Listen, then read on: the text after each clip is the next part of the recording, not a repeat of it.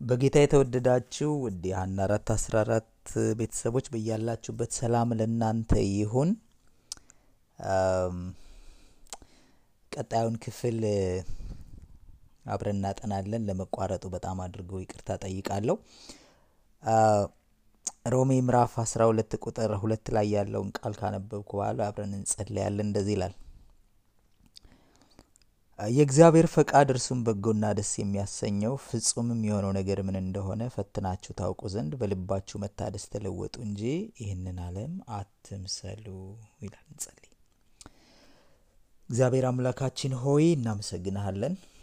ለሕይወታችን ዓላማ ኑሮ ስለፈጠርከን አንተን እንድናውቅ አንተ እንድናመልክና እንድናገለግል እንጂ በዚህ ዓለም ያለውን ነገር እንድንመስል ስላልሆነ ያንተ ፈቃድና ዓላማ ለእኛና ለልጆቻችን ለቤታችን ይህ ዓላማና ፈቃድ ስለሆነ እናመሰግንሃለን። ለእኛም ለልጆቻችንም ፈቃድህን በመረዳት በኑሯችን እንድናከብረህ እርዳን። በጥናታችን በመካከላችን ተገኝ፣ በኢየሱስ ስም አሜን።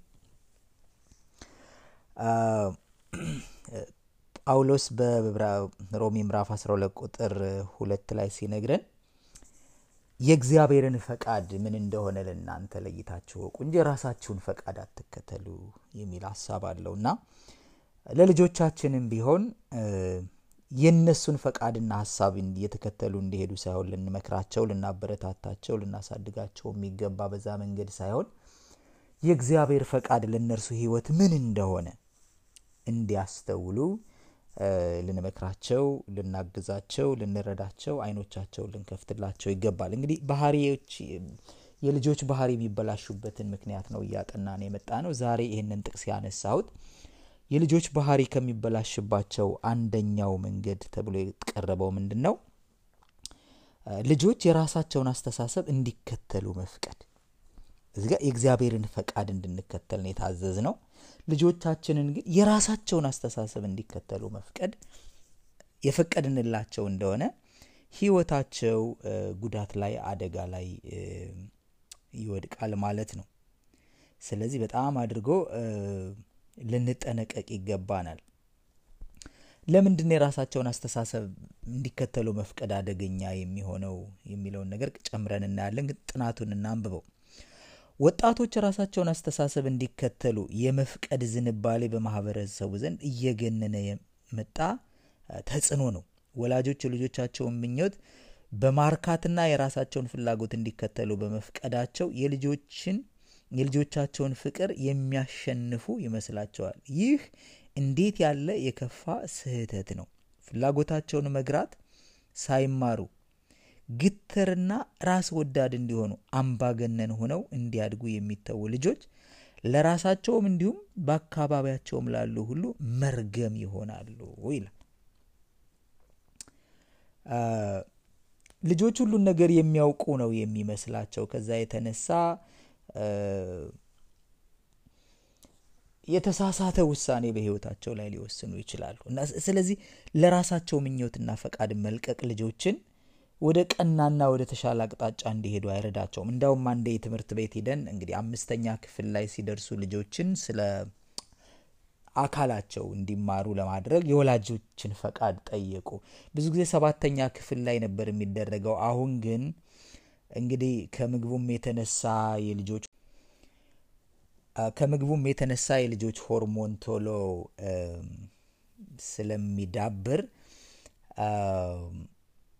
በዛ ምክንያት በተለይ ሴቶች ልጆች ቀድመው መዘጋጀት ስላለባቸው ከሰባተኛ ወደ አምስተኛ ትምህርቱን አውርደውታል እና ስለ ተፈጥሯቸው ስለ አካላቸው ለማስተማር የወላጆችን ፈቃድ ሲጠይቁ በመንግስት በኩል በተለይም ደግሞ እነዚህ የተመሳሳይ ጾታ ጋብቻ የሚፈጽሙ ሰዎች ግፊት የሚያደርጉትን ሀሳብ ሲያነሱ ልጆች ስለ ጾታቸው እንኳን ከወላጆች ሳይሆን በኋላ አድገው ራሳቸው እንዲመርጡ ሊተው ይገባል የሚል ሀሳብ ተነሳና ተመልከቱ፣ ዓለም ምን ያክል ርቀው እንደሄደ ለልጆች ነፃነት የሚባል ነገር ምን ያክል ርቀው እንደሄደና ምን ያክል ገዳይ መርዝ ሆኖ እንደመጣ እንግዲህ ይህም ዲሞክራሲ መሆኑ ነው።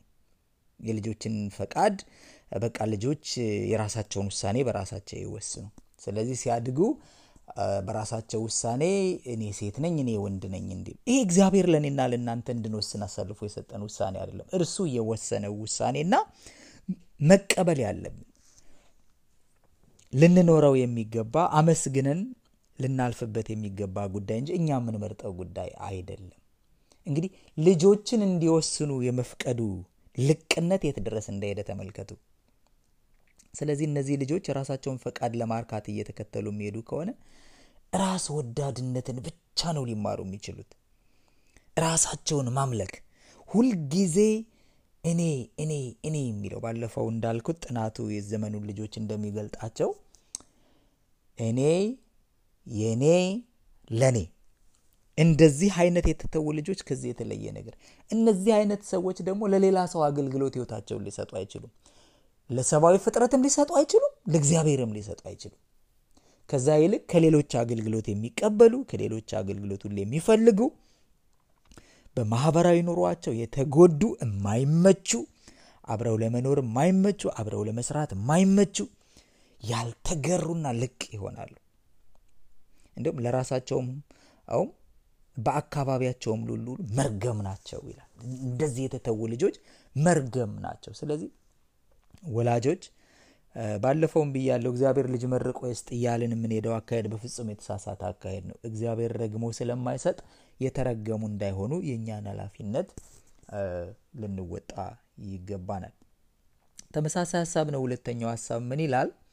የተሳሳተ አመለካከትን በመፍቀድ ዝም ብሎ የራሳቸውን ፈቃድ እንዲከተሉ ስንተዋቸው at least ትክክል እንኳን ከመረጡ አንድ ነገር ግን አይሆንም። የተሳሳተ መሆኑን እያየን ደግሞ እያየን መፍቀድ ነው ማለት ነው። በልጅነት የምንማራቸው ትምህርቶች መልካምም ሆነ ክፉ ትምህርቶች በከንቱ አይቀሩም። ባህሪን ለመልካም ወይንም ለክፋት በወጣትነት ይቀረጻል። ልጆች በቤት ውስጥ ከንቱ ውዳሴንና ሙገሳን በዝቶባቸው አድገው ሊሆን ይችላል። ወደ ዓለም ሲወጡ ግን ሁሉም በማንነቱ መሰረት ላይ ይቆማል። ተሞላቀው ያደጉ እነዚህ በቤት ውስጥ ሁሉ ይታዘዝላቸው የነበሩ ልጆች አሁን ግን ለሌሎች መገዛትን ለመልመድ በየዕለቱ ይሰቃያሉ። ብዙዎች እንዲህ ባሉ ተግባራዊ ትምህርቶች ትክክለኛ ቦታቸውን ለማወቅና ለመቀበል ይገደዳሉ። በበላይ አለቆቻቸው ጠንካራ ቃላት፣ በተስፋ አስቆራጭ ሁኔታዎች እውነተኛ ደረጃቸውን ያስተውላሉ። ይህንም ቦታቸው ለማስተዋልና ለመቀበል በትህትና ዝቅ ይላሉ። ይህ ግን በጣም ከባድ ሕመም ያለው የመማሪያ መንገድ ሲሆን በትክክል በቤታቸው ሰልጥነው ቢሆን ኖሮ ከዚህ በዳኑ ነበር። እንዲህ ባሉ ሁኔታ ስርዓት ሳይዙ ያደጉ ልጆች ለስኬት መብቃት ሲችሉ ሕይወታቸው በውድቀት ይደመደማል። ዓለም ስላላሞላቀቀቻቸው ደስታ ይርቃቸዋል። ወደ እነርሱ ከመጡት ሁሉ ጋር ጦርነት የሚገጥሙ አድርገን ለምን ልጆቻችን እናሳድጋለን? ይሄ በጣም ተጠንቅቀን ወላጆች ልናየው የሚገባ ምክር ነው። የእኛ ልጆች እኛ ቤት ውስጥ ለዘላለም አይኖሩም። እኛ ቤት አለቃ ከሆኑ ሁሉም ቦታ አለቃ መሆን ያምራቸዋል። የሚደመጡት የሚሰሙት፣ እነሱ ያሉት የሚደረግላቸው ከሆነ ስራ ቦታ ሄደውም ተመሳሳይ መስተንግዶ ነው የሚጠብቁት። ግን እንደዛ አይሆንም። በፍጹም እንደዛ አይነት ምድር ውስጥ አይደለም ልጆቻችን እያደጉ ያሉት። ሁላችንም በስራ ቦታ የሚገጥመንን እናውቃለን። አረ እንደው አንዳንዴ ትሁቱነን ታዘንም እንኳን አስቸጋሪ ገጠመኞች ይኖሩናል፣ ልምምዶች ይኖሩናል። እንኳንም የማንታዘዝና ጠንካ በተለይ በዚህ ሀገር አሁን የምንኖር ሰዎች ለነገሩ ስ ኢትዮጵያም ውስጥ ያው ነው የሚሆነው። እንደውም የኢትዮጵያ አለቃ በጣም ሞራን ባገንን አይሆንም ብላችኋል። አንዳንዴ ይሄኛው ሕግም ሊገዛ ስለሚችል ሰምሃው ጥሩ ነገር ሊኖረው ይችል ይሆናል። ግን መታዘዝ ልጆቻችን ላይ ህመምና ሸክም እንዲፈጥርባቸው አድርገን ቤት ውስጥ አናሳድጋቸው። አቅማቸው ሊፈቅድ የሚችለውን ነገር ያድርጉ። ነው እዚህ ሀገር አንድ ልጅ ተነስቶ ወደ ኢትዮጵያ ሄደና ልጆች በትንንሽ እድሜያቸው ስራ ሲሰሩ ተመለከትና እነዚህ ልጆች እንዴት ነው ይህንን ኃላፊነት ሊወስዱ የቻሉት ብሎ አባቱን ይጠይቃል እና አባቱ በሰባት ዓመቴ ከብቶች ጠብቅ ነበር እንዲያደርግ ብነ ልጆች ያለ እድሜያቸው ማቹር ናቸው። የዚህ ሀገር ልጆች ብሏል የኢትዮጵያ ልጆች ነው። እውነቱን ለመናገር እኮ ውጭ ያሉ ልጆችን እኮ ስትመለከቱ የቁመታቸውና አስተሳሰባቸው እኮ እድገት በተለይ ኃላፊነትን በመውሰድ አቅጣጫ ከቁመታቸውና ከእድገታቸው ጋር አስተሳሰባቸው አይመጥንም። ምክንያቱም ሁሉንም እኛ እያደረግን ስለያዝናቸው ሁሉንም እኛ እየሰጠን በማንኪያ እያጎረስን ስለያዝናቸው ክሪቲካሊ ለማሰብና ኃላፊነት ለመውሰድ አልተዘጋጁም። እንዲህ ሁነው ወደ ውጭ ሲወጡ ታዲያ እንዴት ነው ህይወት የሚቀላቸው? ደስታ ይርቃቸዋል ይላል። ሀዘንተኞች ይሆናሉ። ለምን?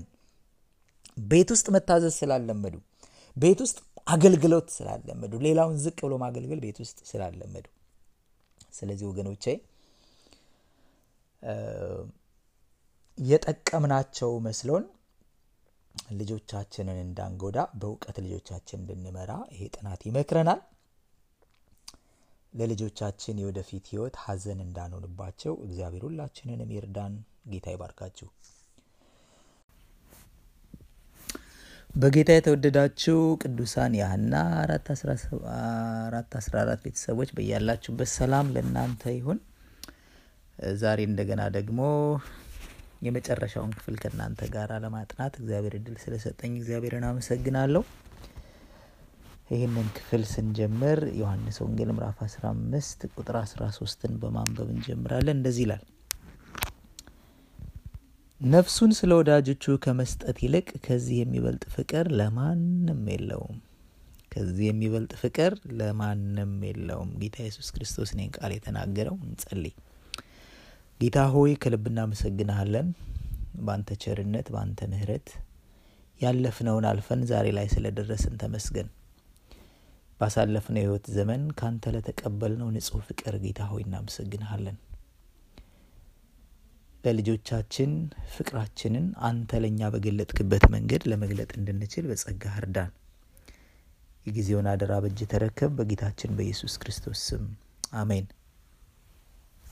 እንግዲህ ጥናታችንን እያጠናን የመጣ ነው ወላጆች ሳያስቡት የተሳሳተ ልምድና ባህሪ በልጆች ላይ የባህሪ መበላሸትን እንዴት ሊዘሩ እንደሚችሉ እያጠናን ነበረ የመጣ ነውና ዛሬ የመጨረሻውን ክፍል እንመለከታለን። የመጨረሻውን ክፍል ስንመለከት በተሳሳተ ፍቅርና ርኅራሄ ለልጆቻቸው የተሳሳተ ፍቅርና ርኅራሄ ወላጆች በመስጠት የልጆቻቸውን ህይወት ሊያበላሹ ወይም ጠባያቸውን ሊያበላሹ እንደሚችሉ ተገልጧል። ጌታችን ኢየሱስ ክርስቶስ ከዚህ የሚበልጥ ፍቅር ለማንም የለውም። እኔ ለእናንተ ካለኝ ፍቅር የሚበልጥ ማንም ሰው ለልጁም ለማንም ሊሰጥ አይችልም ይላልና ግን ጌታ ኢየሱስ ክርስቶስ እኛን የወደደን ቢሆንም ትክክለኛውን የህይወት ጎዳና እንድንመርጥና የመታዘዝን የማገልገል መንፈስ እንዲኖረን አስተምሮናል አሰልጥኖናል። ኃላፊነት እንድንወስድ ኃላፊነታችንን እንድንወጣ ተጠያቂነትም ጭምር ያለበት ባናደርገው ባንታዘዝ ተጠያቂነት ጭምር ያለበት አይነት የህይወት ምዕራፍ ነው ጌታችን ኢየሱስ ክርስቶስ ያስተማረን። ስለዚህ እኔና እናንተ ልጆቻችንን የምንወድ ከሆነ ልንሰጣቸው የሚገባን ፍቅር እግዚአብሔር ለኛ የሰጠንን አይነት ፍቅር ነው። ምንድነው የተሳሳተ ፍቅር ወላጆች ሊሰጡምና ልጆቻቸውን ሊያበላሹበት የሚችሉበት መንገድ ከክፍሉ ላይ በምናነብበት ጊዜ እንደዚህ ይላል። ወላጆች ልጆቻቸውን ለልጆቻቸው ያላቸውን ፍቅር የእግዚአብሔርን ቅዱስ ህግ እንዲታዘዙ ማስተማር መስዋዕት በማድረግ ሲገልጹ ይታያሉ። እንዲህ ያለው ፍቅር የሚያሳዩ ወላጆች ልጆች የተሳሳተ ስሜታቸውን እንዲከተሉ በመፍቀድና እግዚአብሔር ለልጆቻቸው እንዲያስተምሩ የሰጣቸውን መምሪያ ለልጆቻቸው ባለመስጠት በእግዚአብሔር ላይ ያምጻሉ። በዚህ ሁኔታ ወላጆች የእግዚአብሔርን ትእዛዝ ችላ ሲሉ የራሳቸውን ነፍስና የልጆቻቸውን ነፍስ ለአደጋ ይዳርጋሉ ይላል። እና አንደኛው የተሳሳተ ፍቅር የምንሰጠው ልጆቻችን የእግዚአብሔርን ህግ እንዳይታዘዙ እግዚአብሔርን ስርዓት እንዳይታዘዙ በማድረግ ነው። ያንን ሳናስተምራቸው ስንቀር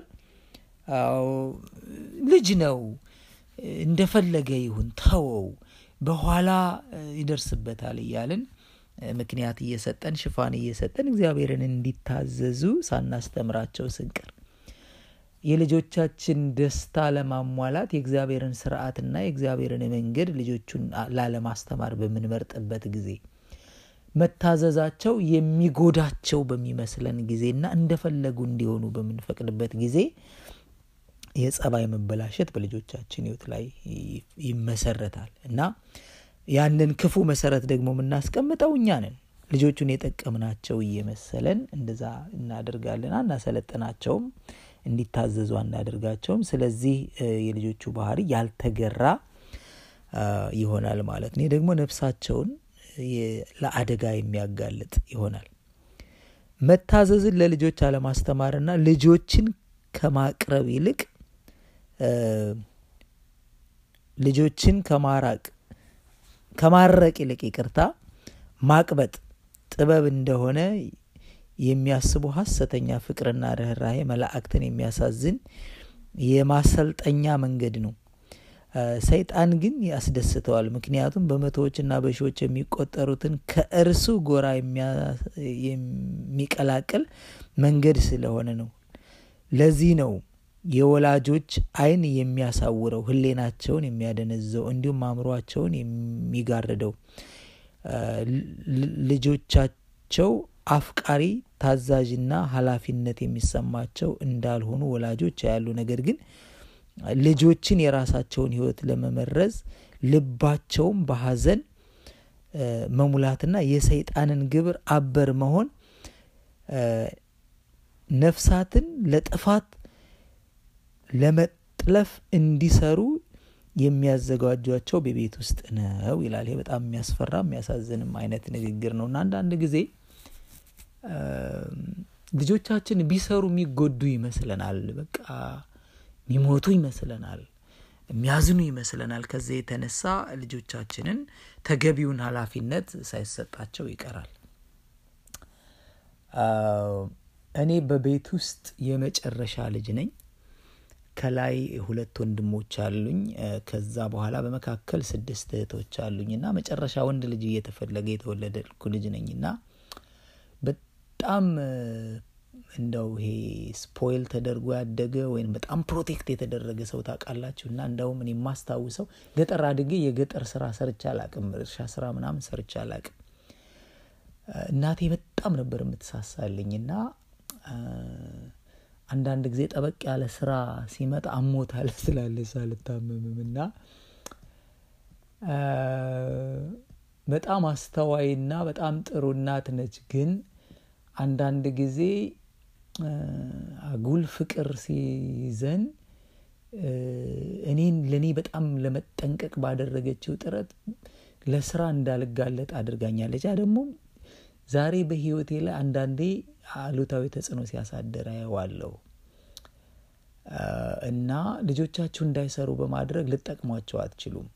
በአንጻሩ ደግሞ ለፍተው እንዲ ድሀ ልጆቹ ነው ለፍተው ጥረው ግረው ያደጉ ልጆችን ስትመለከቱ ዛሬ በህይወታቸው በብዙ ነገር ደፋሮች ናቸው።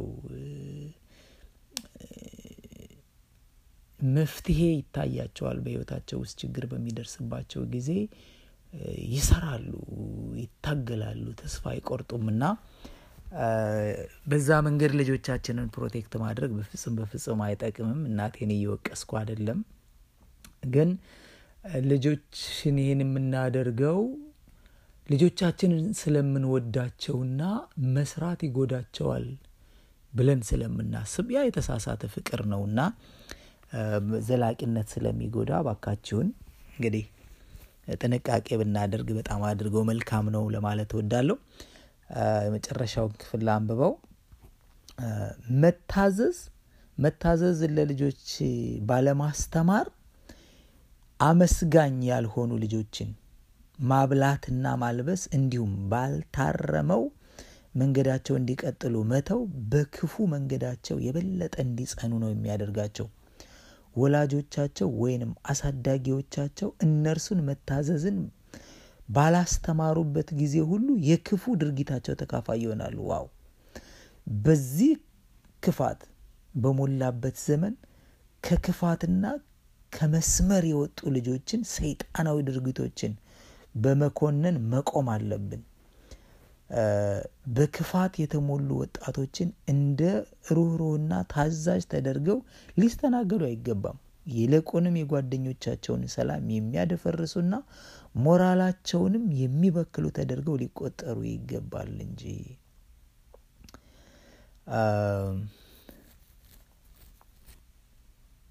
ለመታዘዝ ያላስተማርናቸው ልጆች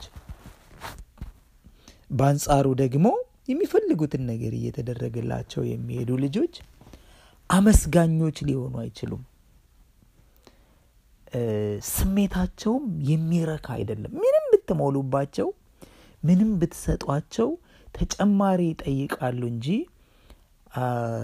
ያጉረመርማሉ እንጂ በቂ አላገኘውም ይላሉ እንጂ አመስጋኝ ሊሆኑ አይችሉም። ደስተኞች ሊሆኑ አይችሉም። በክፉ መንገዳቸው የበለጠ እየጸኑ ነው የሚሄዱት። ወላጆች ወይንም ደግሞ አሳዳጊዎች እነርሱን መታዘዝ ባላስተማሩበት ጊዜ የክፉ ድርጊታቸው ተካፋዮች ይሆናሉ። እኔ ከልጆች ጋር እሰራለሁ እና አስተማሪዎች ልጆችን እዚህ ሀገር ያሉ አስተማሪዎች ልጆችን ሰጥ ለጥ አድርገው ነው የሚገዟቸው። በደንብ አድርገው እኔ እንዴት አድርገው የትምህርት ቤቱን ሕግና ስርዓት enforce እንደሚያደርጉት ወላጆቹን አስተማሪዎቹን ስትመለከቱ ይገርማል። አይመቷቸውም፣ physically ምንም ነገር አያደርጓቸውም። ግን በጣም ነው የታዛዥነትን እንትን የሚያስተምሯቸው። ሕጉን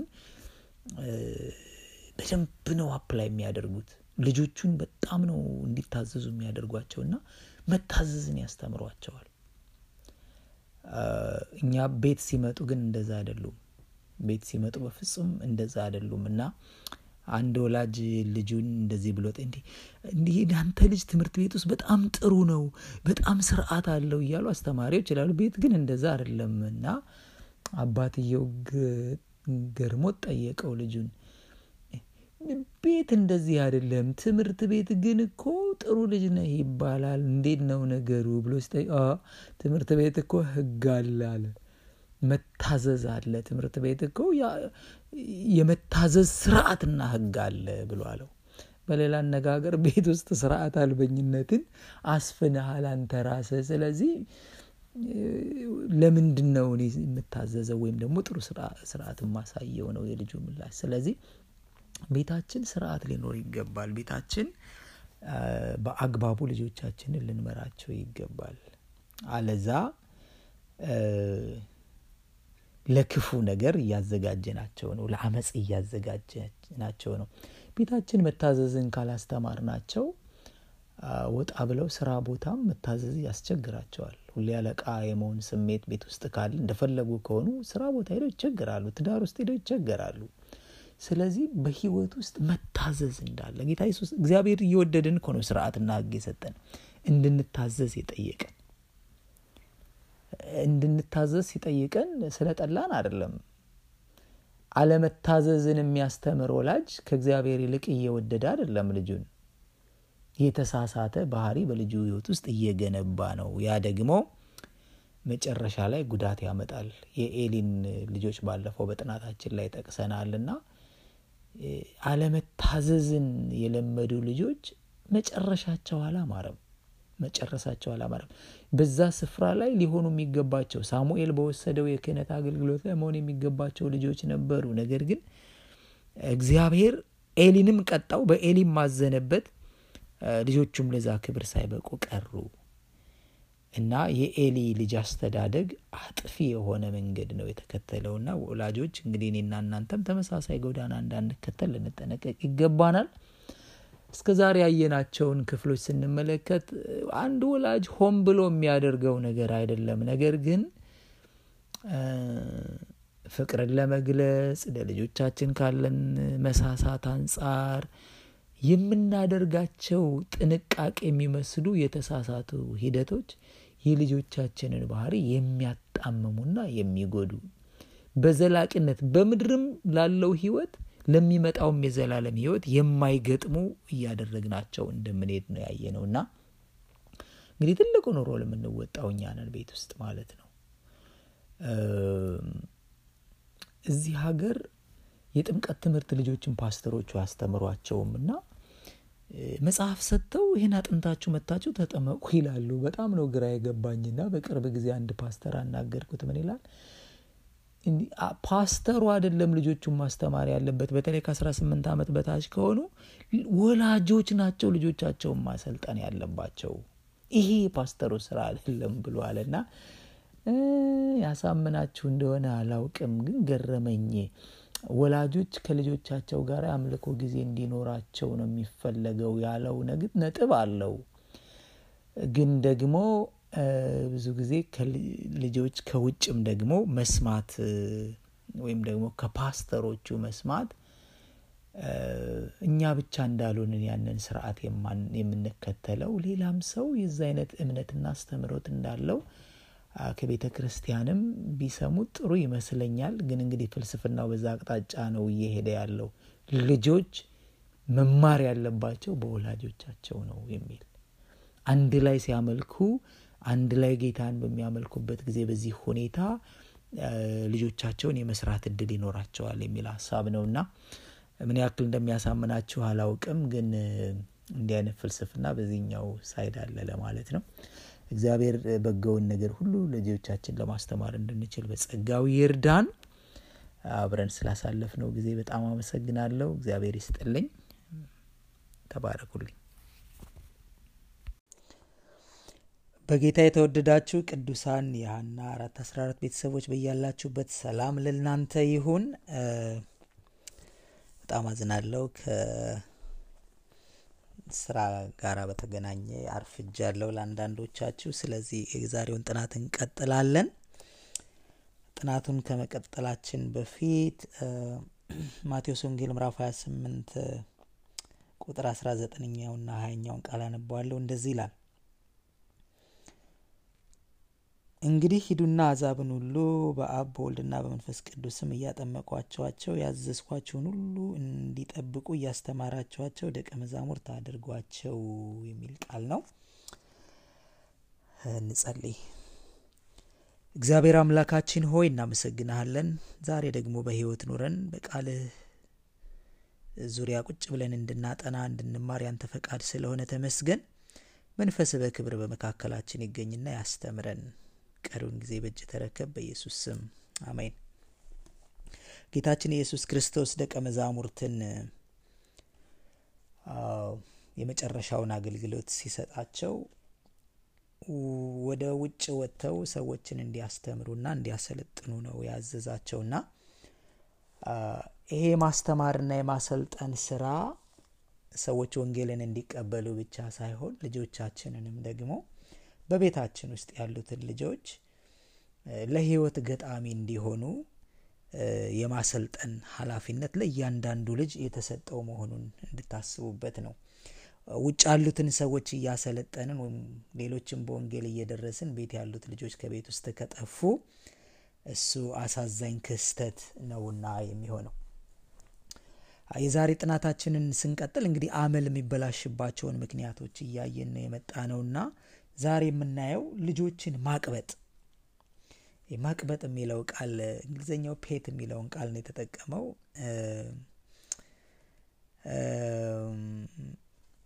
እንደው spoil ማድረግ የሚለው maybe እንደው በጣም ልጆችን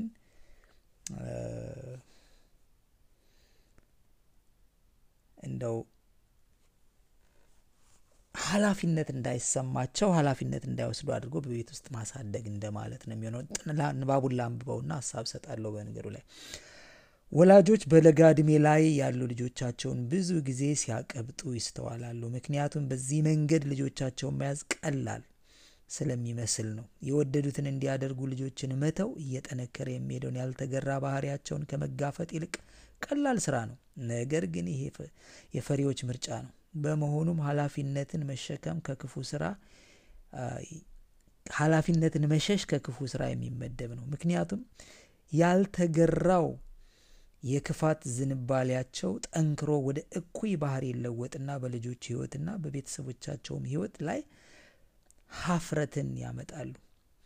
ፈተናን ለመቋቋም ያልተዘጋጁ፣ ችግርን በጽናት ለመጋፈጥ ጥንካሬ የሌላቸው ሆነው ሕይወትን ለመኖር ይገደዳሉ። ለስሜታቸው ተገዢዎች፣ ስርዓት አልባዎች እንደ መሆናቸው ሌሎችንም ወደ ራሳቸው የተሳሳተ አቅጣጫ ለመምራት ይመርጣሉ ይላልና ልጆቻችንን እንድናስተምርና እንድናሰለጥን ነው እንጂ በፈለጉት አቅጣጫ እንዲሄዱ የፈለጉትን ነገር ሁሉ እየሰጠን እንድንመራቸው እግዚአብሔር ፈቃድ ፈጽሞ አይደለም።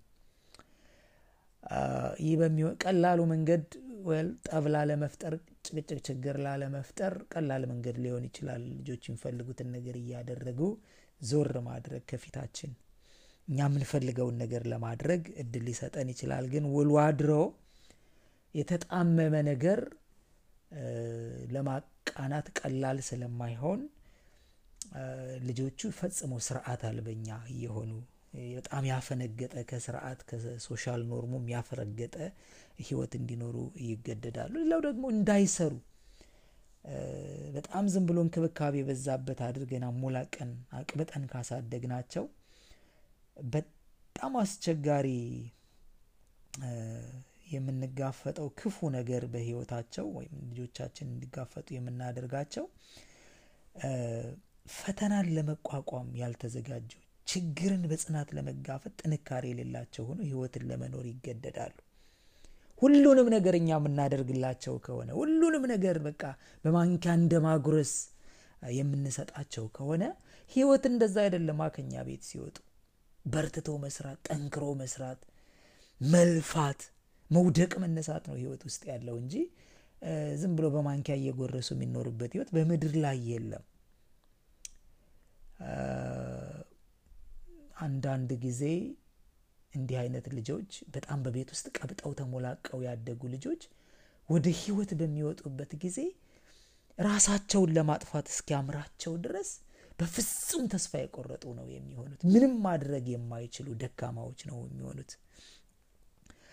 አንዳንድ ወላጆች እንደው በቃ ሁሉንም ነገር እነሱ ለልጆቻቸው በማድረጋቸው ልጆቻቸውን የጠቀሙ ይመስሏቸዋል። አይደለም። ስራ ልጆችን አይጎዳቸውም። ማሰልጠን ልጆችን አይጎዳቸውም። እንዲሰሩ ቢተው አእምሯቸው ክሪቲካሊ በደንብ እንዲያስብ ያደርጋል። አካላቸው ጠንካራ እንዲሆን ያደርጋል። አካላቸውም አእምሯቸውም ጠንካራ ባልሆነበት ሁኔታ ወጥተው ህይወትን እንዲጋፈጡ ማድረግ የበደል በደል ነው። ልጆቻችንን ከምንበድልበት አንደኛው ነገር እሱ ነው። ስለዚህ ይሄ ማቅበጥ የሚለውን ነገር በደንብ ልናስብበት ይገባል። ተፈጥሯችን ከሰማያዊ ባህሪ ጋር ገጣሚ ስላልሆነ መታረም አለበት። ለፈቃዳችን ለስሜታችን መተው የለብንም። እሱ በጣም አደገኛ አካሄድ ነውና አይወዱትም ልጆቻችን። እኛንም ብዙ ስራ ይጠይቀናል። ነገር ግን እሱን ማድረግ ነው በጣም የተሻለው መንገድና የሚያዋጣው መንገድ እሱ ነው የሚሆነው። በሁለተኛ ደረጃ ዛሬ ሶስት ስለሆነ ፈጠን ብዬ ወደ ሁለተኛው ክፍል ልለፍና የከንቱነትን ዘር መዝራት ነው ይላል። ምንድን ነው የከንቱነት ዘር መዝራት በልጆች ውስጥ? በየሄድንበት ሁሉ ልጆች ተሞላቀውና ቀብጠው ያለ ምክርና ያለምንም ምክርና ተግሳጽ ሲወደሱ እናያለን። ይህ ደግሞ ልጆቹን ከንቱና ደፋር እብሪተኛ ያደርጋቸዋል። የነገ ነገራቸውን በማያስብ ከንቱ ሙገሳ ልጆቻቸውን በሚያሳድጉ ወላጆች የከንቱነት ዘር ይዘራል። መላእክትን ወደ ጋኔንነት የለወጣቸውና የሰማይን በር የዘጋባቸው የራስ ፈቃድን መከተልና ትዕቢት ናቸው። ይህም ሆኖ ታዲያ ወላጆች ሳያስቡት ልጆቻቸውን የሰይጣን ወኪሎች እንዲሆኑ ስልታዊ በሆነ መንገድ እያሰለጠኗቸው ይገኛሉ። የኛው ደግሞ ልጆችን እናንተ ከእናንተ የሚደርስ የለም፣ እናንተ እንዲህ ናችሁ፣ እናንተ እንዲህ ናችሁ እያለ ልጆቻቸውን ሰልፍ ስቲማቸውን የገነባን ይመስለናል። ግን ሰልፍ ስቲማቸው በዛ መንገድ አይደለም የሚገነባው። ሰልፍ ስቲማቸው የሚገነባው እንዲሰሩ በማድረግ ነው፣ በስልጠና በመስጠት ነው፣ አእምሯቸውን በማሳደግ ነው እንጂ ያልሆነ ነገር በመንገር አይደለም፣ የትቤት ነገር በመንገር አንዲት ልጅ ነበረች እና ሁልጊዜ የሚነገራት ቆንጆ ነሽ፣ በጣም ቆንጆ ነሽ እየተባለ ነው የሚነገራት። እና እንደው ቴሌቪዥን ሰዎች እያዩ ቁጭ ብለው በቴሌቪዥን ቆንጆ የሆነ ሰው ከመጣና ወይ እንዴት ታምራለች ከተባለ ልጅቱ ያዙ ይልቀቁኝ ነው የምትለው። ያች ሰው እንዴት ቆንጆ እኔ ነኝ ቆንጆ የሚል እንትን ይፈጠርባታል እና ዛሬ እንዴት ህይወቷን እየገፋች እንዳለች አላቅም። ልጅ ነበረች፣ ግን ይሄንን ስታደርግ አስታውሳለሁ። አጉል ሙገሳ ልጆቹን ወደ ትዕቢት የሚመራቸው እዚህ ጋር እንዳውም ከመላእክት ከወደቁ መላእክት ጋር ተነጻጽሯል ሁኔታ የወደቁ መላእክት የወደቁትና ሰማይን በራሳቸው ላይ የዘጋባቸው ትዕቢት ነው ይላል። አጉል ሙገሳ ልጆቹን ወደ ትዕቢት ሊመራቸው ስለሚችል መጨረሻ ወደማያምር አስቀያሚ ወደሆነ ህይወት ሊሄዱ ይችላሉ። ሁሉም ሰው ሊሚቱን ማወቅ አለበት። በህይወት ውስጥ ከኛ በላይ የሆኑ ሰዎች አሉ፣ ከኛ በታች የሆኑ ሰዎች አሉ። ስለዚህ ጠንክረው በመስራት ህይወትን challenge እንዲያደርጉ ነው መማር ያለባቸው እንጂ ከንቱ ሙገሳ ሊሰጣቸው አይገባም። ከፍ ያለውን እግዚአብሔርን በጥበብ የላቀውን ጌታ ኢየሱስ ክርስቶስን እንዲያው መርዳት፣ ትሁት እንዲሆኑ፣ ታዛዥ እንዲሆኑ፣ አገልጋይ እንዲሆኑ ልጆቹን ይረዳቸዋል። በመጨረሻ የአስራዎቹ እድሜ ውስጥ የሚገኙ ልጆች ባሪያ መሆን ይሄ ወላጆች ትልቅ ፈተና ነው እና ይህንን ሳነብ እውነቱን ለመናገር በተለይ እዚህ ሀገር ያለውን ህይወት ቁልጭ አድርጎ የሚያሳይ ነገር ነው። ምን ያህል በስራ የደከሙና ሸክም የበዛባቸው ወላጆች ናቸው የልጆቻቸውን ባሪያ የሆኑት። ነገር ግን ልጆቻቸው በሚሰጣቸው ስልጠናና ትምህርት መሰረት ራሳቸውን ለማስደሰትና ለማዝናናት ለማክበር የሚኖሩ ናቸው። ወላጆች ሊያጭዱት የማይፈልጉትን ዘር በልጆቻቸው ላይ እየዘሩ ይገኛሉ። በአስራ አራት በአስራ ሁለት ወይም በአስራ ስድስት እድሜ ደረጃ ላይ ያሉ ልጆች ራሳቸውን እጅግ እንደ አዋቂ አድርገው ስለሚያስቡ በወላጆቻቸው ቁጥጥር ስር የሚያስፈልጋቸው የማያስፈልጋቸው እንደሆኑ ይሰማቸዋል። ለዕለት ተዕለት ተግባራቸውም ዝቅ ብለው ለመስራት ይሳናቸዋል። የተድላ ፍቅር አእምሯቸውን ገዝቶታል። ራስ ወዳድነት፣ ትምክህት እና አመፅ መራራ ፍሬያቸውን በሕይወታቸው ያፈራሉ። የሰይጣንን ማታለያ የተቀበሉ ሲሆን በዓለም ለመታየት በመፈለግ ያልተቀደሰ ምኞታቸውን ይንከባከባሉ ይላል። ይሄ እንደው በጣም የሚገርም ነው።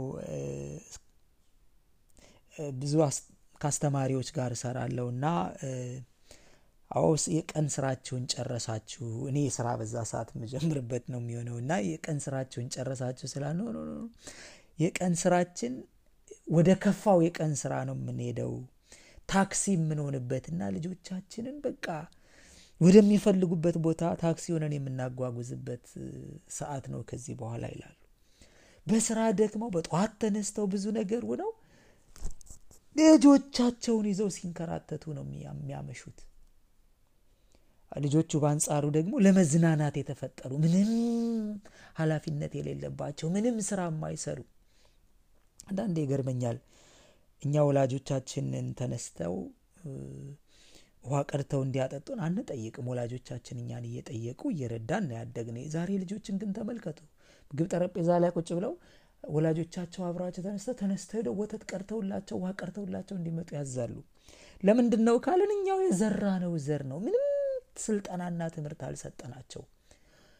እስኪ ይህንን አድርጉ my nightmare ይላሉ። በቃ እንደው እንደ ትልቅ ነገር እንደወደቀባቸው የዓለም ፍጻሜ እንደደረሰባቸው አይነት ስሜት ነው የሚሰማቸው። ወገኖቼ